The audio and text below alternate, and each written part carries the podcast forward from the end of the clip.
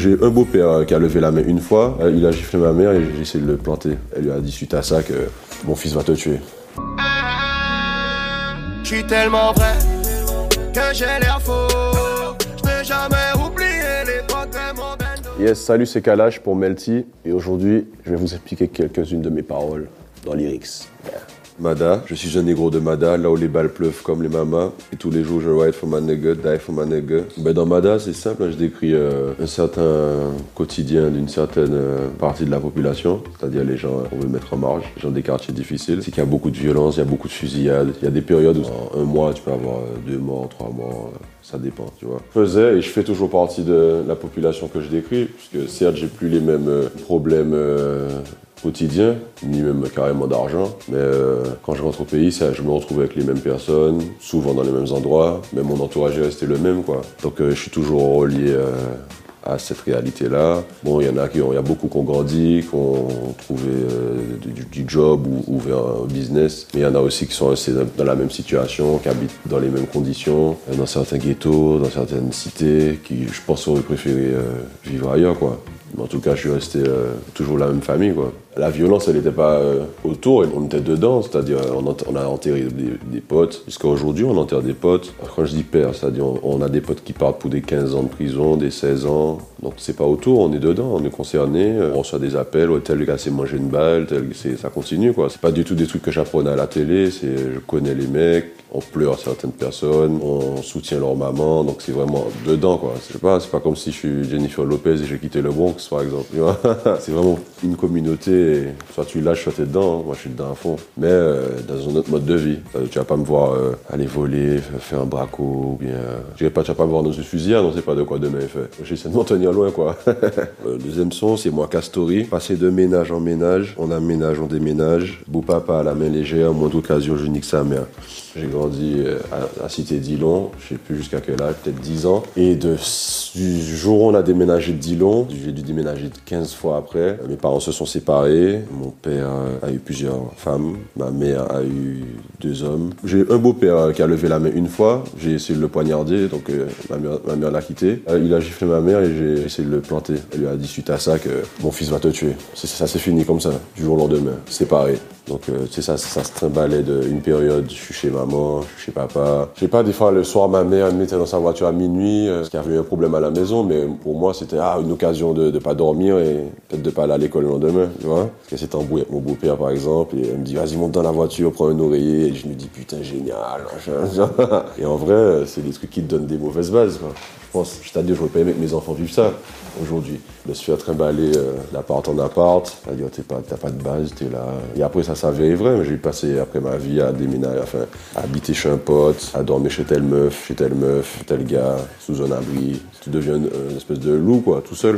Et je pense que voilà, c'est pas une sécurité, ça. Le son d'après, c'est Mama. C'est un créole à la base. Ça veut dire, tu m'as déjà tellement pardonné, tu ne m'as pas lâché même quand j'ai quitté la maison, tu connais pas mon mode de vie, mais tu éclaires mon chemin. J'ai écrit ce morceau à plus de 10 ans, donc c'est pas la même situation. C'est-à-dire, euh, des choses qui ont changé. Je dis, tu m'as pas lâché, même quand j'ai quitté la maison. Mais c'est bizarre de dire ça parce que c'est elle qui m'a mis dehors. Donc, euh, en, fait, on venait de se réconcilier quand j'ai fait ça. donc, j'étais gentil de ouf. Mais en fait, quand euh, la première fois que la police m'a arrêté, ils ont appelé ma mère, mais ma mère, elle a, elle a un côté très euh, fier. C'est-à-dire, j'étais mineur, donc ils, ont, ils sont obligés de l'appeler. Et j'étais assis devant l'OPJ et il a mis le haut-parleur, il dit, ouais, votre fils. Et elle a répondu, alors? Il a dit, ouais, mais il faut venir le chercher pour qu'il sorte. Elle a dit, bah, gardez-le. Tu vois mais elle, elle, a, elle, s'est mise en, clash avec lui, genre, euh, qui a fait quelque chose de mal. Tu vois ce que je veux dire Genre, euh, vous avez pris mon fils, mais euh, assumez que vous l'avez pris. Moi, je dis putain, il va jamais venir, je ne vais pas sortir d'ici. En fait, on m'a attrapé devant l'école en train de dealer. Ils ont dû appeler les deux parents. Finalement, c'est mon père qui est venu. Il m'a amené manger au chinois, je me rappelle. Il m'a dit ouais, amène la meuf que tu veux. Donc j'ai amené une copine de l'époque. Et sur l'addition, il m'a écrit à ta première. Et déjà à l'époque, quand il avait écrit ça, je m'étais dit putain, mais ça c'est un, un, un mauvais oeil ça à ta première, ça veut dire qu'il y en aura d'autres.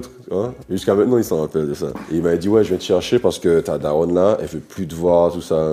Il, m'a accompagné chez elle, c'est là, là que j'habitais à cette époque-là. Et euh, j'avais, déjà un peu, de tresse, tout ça, les longs cheveux. Et elle m'a pas regardé, elle m'a dit, dit, tiens des ciseaux et coupe tes cheveux ou quitte. J'ai dit, mais moi, jamais je coupe mes cheveux.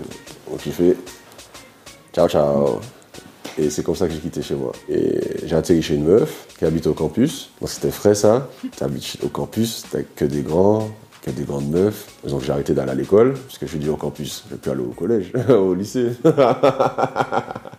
mais malgré ça, euh, tu sais, ma mère, elle m'a jamais rien dit. Et c'est un jour, des mois après, mon beau-père, euh, qui est encore mon beau-père actuel, que j'adore, c'est, je l'adore de ouf. Il m'a appelé, il s'était jamais permis de m'appeler dans aucun moment de ma vie euh, pour me donner des leçons. Il m'a dit là, excuse-moi, mais je vais te dire un truc, ta mère elle pleure tout le temps, ça me saoule, machin, elle t'écrit des lettres qu'elle t'envoie pas, tout ça. Donc moi, j'ai commencé à, refaire le pas vers elle, même si je revenais pas, mais on s'appelait, tout ça, on s'appelait un peu. Elle a recommencé à me donner des coups de main à me filer des 100 euros, à mettre des courses chez la meuf chez qui j'étais, tu vois. Et euh, elle nous une télé. Ah, c'était bon ça. C'est pour ça que je dis tu connais pas mon mode de vie, mais tu éclaires mon chemin. C'est-à-dire, euh, par exemple quand euh, quand c'était Noël, je mettais tous les potes de la cité, on allait voir toutes les mères, donc on allait voir ma mère et tu sais tout le monde fumait tout ça.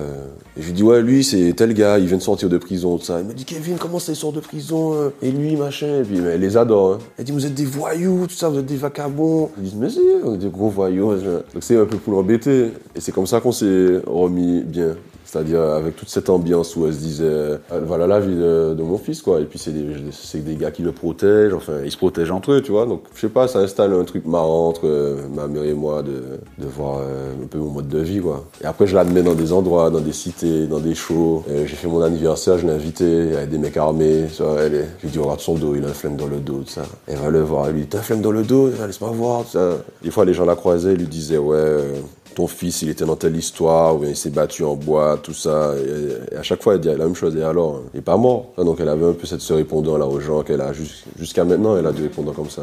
Alors, moi, Kamoun, dans le vide, je respire à peine. Le succès m'a donné des ailes. La même bitch qui me tournait le dos en photo dans l'appareil. À cette époque-là, j'ai fait cet album et ce morceau. J'étais malade, j'étais sous cacheton, je faisais des crises euh, violentes d'angoisse, de panique, etc. Donc c'est pour ça que je dis dans le vide je respire à peine parce que j'écris le morceau et j'écris même pas ce morceau, mais j'écris l'album complètement. Euh, fatigué, euh, sombre, hagard, dépendant aux, Xanax. Selon les psys, ça vient de tout ce que je t'ai raconté avant. Des parents. C'est moi, ça a toujours été euh, pour moi un cliché euh, quand ils disent ouais, ça vient de votre enfance. Ça. Ils disent vas-y, vas-y, on paye des gens pour qu'ils nous disent la même chose, machin. Mais en fait, ils m'ont tous dit la même chose. C'est-à-dire quand on a parlé une heure, ils me disent mais c'est pas possible de survivre à ça sans parler et tout ça. Donc ouais, ils me disent que c'est l'enfance, avoir été ballotté de gauche à droite, d'avoir vécu vécu euh, de maison en maison, ne pas avoir eu de stabilité, quoi. Et puis le rapport avec les parents, le rapport avec euh, les femmes, les psy disent que ça vient de là.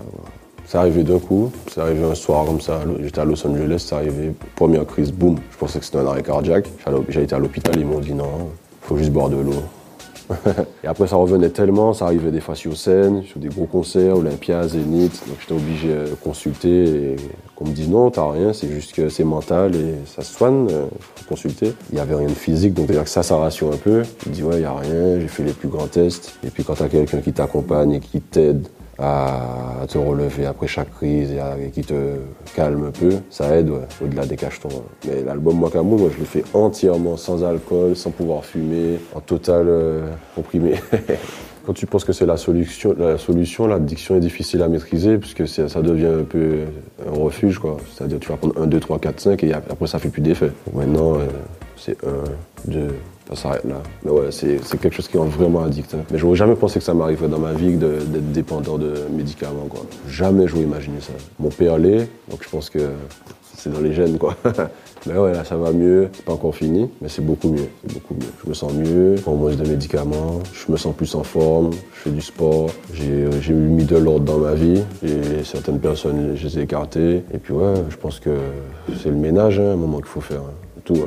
Alors le prochain c'est polémique, beaucoup de risques dans ma musique. Mal poli sont mes polémiques. Cinq pères qui voilà les flics, qui veulent me faire craquer que c'est comique. Alors je dis beaucoup de risques dans ma, dans, ma musique parce que involontairement je m'attaque souvent à des thèmes qui touchent des institutions parce que c'est mon inspiration, mais je vois que ça prend des grosses proportions. Quand par exemple je parle de béquet, de nec de maison, je suis toujours dans une polémique euh, malgré moi quoi. Mal sont mes polémiques, c'est parce que je le dis, je dis toujours les choses un peu sans filtre et euh, parce que je prends des risques quoi. Je pense que dans ma carrière j'aurais pu avoir des choses si j'avais fait euh, certains, pas compromis, mais sacrifice. Si je m'étais muté, et je, préfère euh, l'ouvrir que saisir des opportunités et être en désaccord avec moi-même. Quoi. Après, je dis 5 perquis, voilà les flics. C'est parce que euh, en deux ans, j'ai eu 5 perquis, donc j'ai mis 5 perquis. Ils veulent me faire craquer que c'est comique. Parce qu'à chaque fois, les histoires que j'ai avec la justice, c'est toujours des histoires. Euh, c'est jamais contre une personne, c'est toujours contre les keufs. Donc on sent que c'est, euh, il y, a un petit acharnement euh, pour me pousser à la faute, quoi. Parce que j'ai eu une, altercation avec des keufs il y a une année, et dedans il y avait le, boss de haut, quelqu'un de haut placé dans la police. on est en procès depuis plusieurs années, et depuis ça, ça a découlé sur plein de problèmes avec la police. Donc on commence à un peu penser à un rapprochement un certain acharnement. Des fois, ils viennent chez moi, alors que chez quelqu'un d'autre, ils ont envoyé un courrier ou une convocation. Des fois, je leur dis ça. Je suis assis dans le salon menotté, je dis, mais vous savez qu'à m'appeler, je suis un artiste, donc je ne fuis pas. Je. Vous savez où je suis tous les week-ends, je, sais, je pars sur les réseaux. Convoquez-moi et je viendrai, pas la peine d'écraser la porte. Quand tu as un bon avocat qui souvent te sort d'affaires, je pense que ça vexe un peu. On se dit, ah, lui, par contre, il faudrait un moment qui coule, quoi. Ouais, mon avocat, c'est un genre de Black Panther. il me sort toujours d'affaires. Clairement, c'est un abus de pouvoir. Quand, euh, quand je me fais arrêter que je demande c'est quoi le problème et qu'on me dit euh, ce soir tu vas faire le JT, c'est qu'on sait, c'est qu'ils savent à qui ils parlent par exemple. Ils savent que je suis, un artiste. Quand euh, il me dit dans l'oreille ta meuf dit d'aller sur le trottoir parce que c'est une salope, c'est un keuf qui me dit ça, donc ils savent, ils savent la réaction que j'aurai. Je suis bête. Je vais pas le prendre genre, euh, ouais, j'ai compris, c'est une provoque, je vais chauffer sur le coup. Et euh, ouais, c'est de l'abus de pouvoir, ils savent toujours à qui ils ont affaire. C'est toujours Kalash, c'est jamais Monsieur Valré. C'est quand il m'arrête, c'est alors le prochain album, c'est pour quand? Donc euh, je pense que c'est ouais, de l'abus de pouvoir. Et puis des fois, on pourrait me lâcher plus tôt, genre en deux jours, un jour, mais ça dure toujours 4-5 jours. Après, on me défaire au dépôt, après, on me passe au juge. Donc je trouve que ça fait beaucoup pour si peu, quoi. Je pense que si j'avais fait des, des vraies, vraies conneries pour lesquelles ils viennent me chercher, je serais en prison. Si à chaque fois je sors, c'est qu'il y a une raison prochain, c'est À jamais. C'est un morceau que j'ai écrit pour un pote à moi décédé. Il s'appelle Lesson. Ça dit On s'était promis de tout niquer avant de s'en aller là-bas. Depuis que t'es parti, homie, j'ai fait le tri autour de moi. Putain, j'étais tellement la haine que tu ne sois plus là. Ben, euh, mon pote Lesson, il est décédé. On a grandi ensemble en Martinique. Quand j'ai quitté chez ma mère, j'habitais à un moment dans un endroit. Il y a une meuf qui m'a accueilli chez elle, une autre meuf. Et euh, c'est là, il squattait tout le temps chez moi. C'était parmi mes deux meilleurs amis. Il est mort à Paris à moto. Il est, il est tombé. J'ai été reconnaître son corps enfermé, accompagner sa mère, fermer son crâne. Enfin, c'était violent ça m'a traumatisé. Et je dis, on s'était promis de tout niquer avant de s'en aller là-bas. C'est parce qu'il était avec moi au début de ma carrière et qu'on avait déjà ce discours de, par exemple, je lui disais, je vais faire l'Olympia un jour, je vais faire le Zénith, je vais faire Bercy. Et il me disait, ouais, machin. Donc c'est ce qu'on s'était promis ça, quoi. Depuis que t'es parti au Mi, j'ai fait le tri autour de moi. J'ai la que tu ne sois plus là. Ça, c'est parce que suite à son décès, en fait, il rassemblait beaucoup, lui. C'est-à-dire, il était, il était doux, gentil. Donc il y a plein de gens qui venaient à l'endroit où lui était. Donc on était ensemble. Et quand il est mort, ça a cassé des trucs de ouf. Il y a des gens qui s'en sont voulus. Tout le monde s'est un peu éparpillé, quoi. Ça a tué une vie, quoi. Certaines relations se sont soit dégradées ou se sont arrêtées carrément. Mais bien sûr, il y a les potes de la cité, on est restés euh, ensemble, mais ça a cassé quelque chose. Ça m'a mis en colère parce que c'était, euh, tu sais, c'est un accident, quoi. Et puis c'est quelqu'un qui méritait pas. Il sortait de soirée. Je sais qu'est-ce qui lui est arrivé. J'ai vu euh, son, son corps, j'ai vu, tu vois, des trucs violents. Et puis sa maman l'aimait beaucoup. Elle a laissé sa chambre intacte jusqu'à maintenant avec ses photos, son lit, son odeur. Donc c'est, ça, c'est, j'ai trouvé ça violent. Et en plus, quand il est mort, on a appris qu'il allait être père. Sa meuf était enceinte de genre deux mois. Donc l'enfant est né. L'enfant, c'est son, c'est son jumeau, quoi. Donc, ah, mais c'est on une réincarnation. Donc, ouais, c'est pour ça que je dis j'ai la haine, parce que c'était pas, c'est jamais mérité, mais lui, vraiment, c'était. Tu te dis, ah, c'est vraiment, c'est de la merde, quoi. Il y a plein de potes d'ailleurs autour euh, qui disaient, ouais, pourquoi euh, lui, quoi, pourquoi pas nous, alors que, on avait plus, euh, on dit pas, pas qu'on méritait plus, mais en tout cas, c'est lui qui méritait le moins d'entre nous, tu vois, voilà. Après ça, on s'est tous promis de mettre notre casque tout le temps, sur les routes, à Paname. Il avait son casque, hein, mais c'était violent, donc le casque a, assez fracturé. Mais aux Antilles, quand on voyait un pote arriver, euh, qu'on partait en soirée sans casque, on disait ouais, quoi, tu respectes pas les sons en fait. On disait tout le temps ça. Et euh, ouais, c'est quelque chose. Euh, ouais, ça, ça m'a. L'alcool, la moto, et puis ouais, ça m'a fait bizarre, hein, cette mort-là. Salam. On était trop heureux dans le bendo. Pas de coup de pute, pas de couteau, pas de feu entre poteaux. J'ai ta clé, t'as la clé de ma moto. Loyauté était le mot. Ben, lui, il était dedans, par exemple.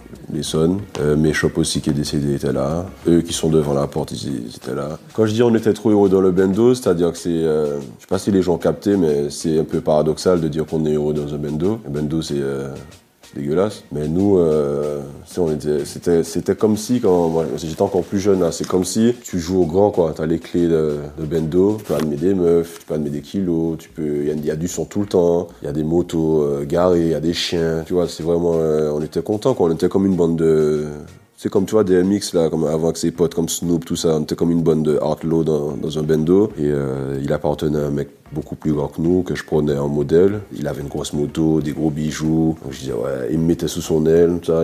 Il, m'a fait- il, il me passait son flingue contre ta moto. Donc je disais ouais, ça, il est heureux, tout ça. Des conneries comme ça.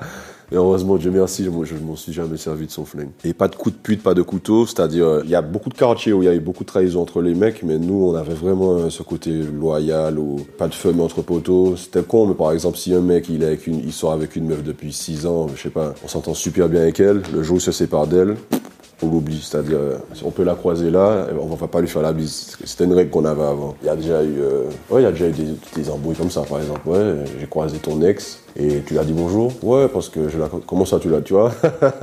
C'était un truc genre les potes, c'est les potes. Une ex, ça devient un, fantôme. C'est pour ça que je dis pas de fun mais entre poteaux. Y a pas de quiproquo. Je, touche pas ta meuf, je touche pas la mienne. C'est pas comme maintenant on va à la mer, les meufs elles vont à la mer en maillot string. Avant il y avait pas ça. On sort avec les potes, tu un, un maillot décent. Maintenant, c'est vas-y, mets ton string. les choses ont changé, quoi. Mais on était cons aussi. hein. Alors là, on passe au morceau Empire. Alors, j'ai mis le game à mes pieds. Mon inspiration vient comme Sego. Bien trop antillais, les radios m'ont mis sur le teco. Quand je dis j'ai mis le game à mes pieds, euh, c'est game musical aux Antilles. C'est-à-dire au moment où j'écris ce son, je suis euh, numéro 1 dans toutes les Antilles. Bien trop antillais, les radios m'ont mis sur le teco. Ben ouais, c'est l'amalgame. euh, je trouve ça bizarre euh, d'être chef d'un game et que comme je suis antillais, je passe pas en radio, en sous les gros médias français, alors que j'ai le plus gros hit du moment qui était moi Cameroun. Je passais sur le strict minimum, mais normalement un morceau avec un succès comme ça, j'aurais dû avoir tous les médias de France et les télés quoi. Mais ça c'est lié euh, soit au fait que ce soit un morceau rap, mais ça je suis pas sûr, parce qu'au au même moment il y avait d'autres morceaux euh, rap qui passaient partout. Mais ouais, en tant, en tant qu'antillais, ouais, je sens, euh, même si je fais des morceaux en français, que c'est plus compliqué à, rentrer sur les, les médias en playlist, tout simplement. Et on m'a pas dit officiellement cette raison-là, mais je l'ai compris, parce que des fois je sors des morceaux en même temps que d'autres artistes, je fais des meilleurs chiffres, et eux ils rentrent en playlist. C'est pas que leur morceau soit moins bien ou meilleur, hein. c'est juste que je trouve qu'il y a déjà des choses qui sont choisies, quoi. Alors, Ghetto, Ghetto Life, c'est un son sur le nouvel album Diamond Rock. Quand un nègre souhaite ouvrir un, business, il doit se battre trois fois plus qu'un autre. Notre mentalité est un réel problème. Notre histoire est tellement récente qu'on réalise pas. Mais ça, je dis ça de, de c'est des choses vécues. C'est euh, quand un nègre, je dis le mot nègre exprès, quand un nègre souhaite ouvrir, ouvrir un business, il doit se battre trois fois plus qu'un autre. C'est-à-dire, euh, en France, je pense que c'est le cas, mais aux Antilles aussi, quand un jeune veut ouvrir, euh, je sais pas, euh, j'ai des potes là, il veut ouvrir une boulangerie, c'est tout un débat. C'est beaucoup moins facile et on demande beaucoup plus de preuves ou de, de paperasse ou, tu sais, on ralentit, le, truc est ralenti, quoi. C'est pas, ils sont pas aidés. Et je dis, notre mentalité est un réel problème, notre histoire est tellement récente qu'on ne réalise pas. C'est parce que je pense qu'on réalise pas que euh, l'époque de l'esclavage, elle est archi récente, historiquement. Ça remonte pas si longtemps que ça, c'est-à-dire euh, trois générations, je pense, trois, quatre, pas de bêtises. Et euh, qu'on réalise pas qu'on est, on fonctionne encore euh, sous des, des codes, à cause de codes qui ont, qui ont été posés pour qu'on reste dans ce même cercle-là de noir contre noir, de hiérarchie de noir clair de peau, noir euh, de ma couleur, noir foncé, noir nuit, tu vois, cheveux bouclés, cheveux grenets. Et euh, enfin, j'ai un morceau qui s'appelle Willie Lynch et c'est en, rapport à ça, où je dis qu'il a, il a appris aux, esclavagistes à comment maîtriser euh, un groupe d'esclaves en donnant à celui-là un peu plus de pouvoir que l'autre. Ça va maintenir euh, un truc entre eux qui fera que celui-là sera supérieur à celui-là. On va se manger entre nous quoi. Donc euh, c'est pour ça que je dis mentalité un problème, c'est qu'on on n'arrive pas à, pousser l'autre vers l'avant ou simplement à respecter euh, ce qu'il est en train de construire. Et euh, on a toujours cette tendance à attendre quelque chose de lui alors qu'il est en train de se battre pour son pain et on veut lui retirer un bout de son pain pour je trouve que c'est dommage quoi mais je me mets dedans hein. c'est-à-dire c'est quelque chose qui est ancré en nous et qui est pas encore qu'on n'a pas encore travaillé parce qu'on réalise pas que c'est quelque chose qui a été justement instauré et que c'est volontaire. C'est des codes qui sont bien ancrés et que je pense qu'avec les générations, ça peut se nettoyer, quoi, mais on est encore en plein dedans.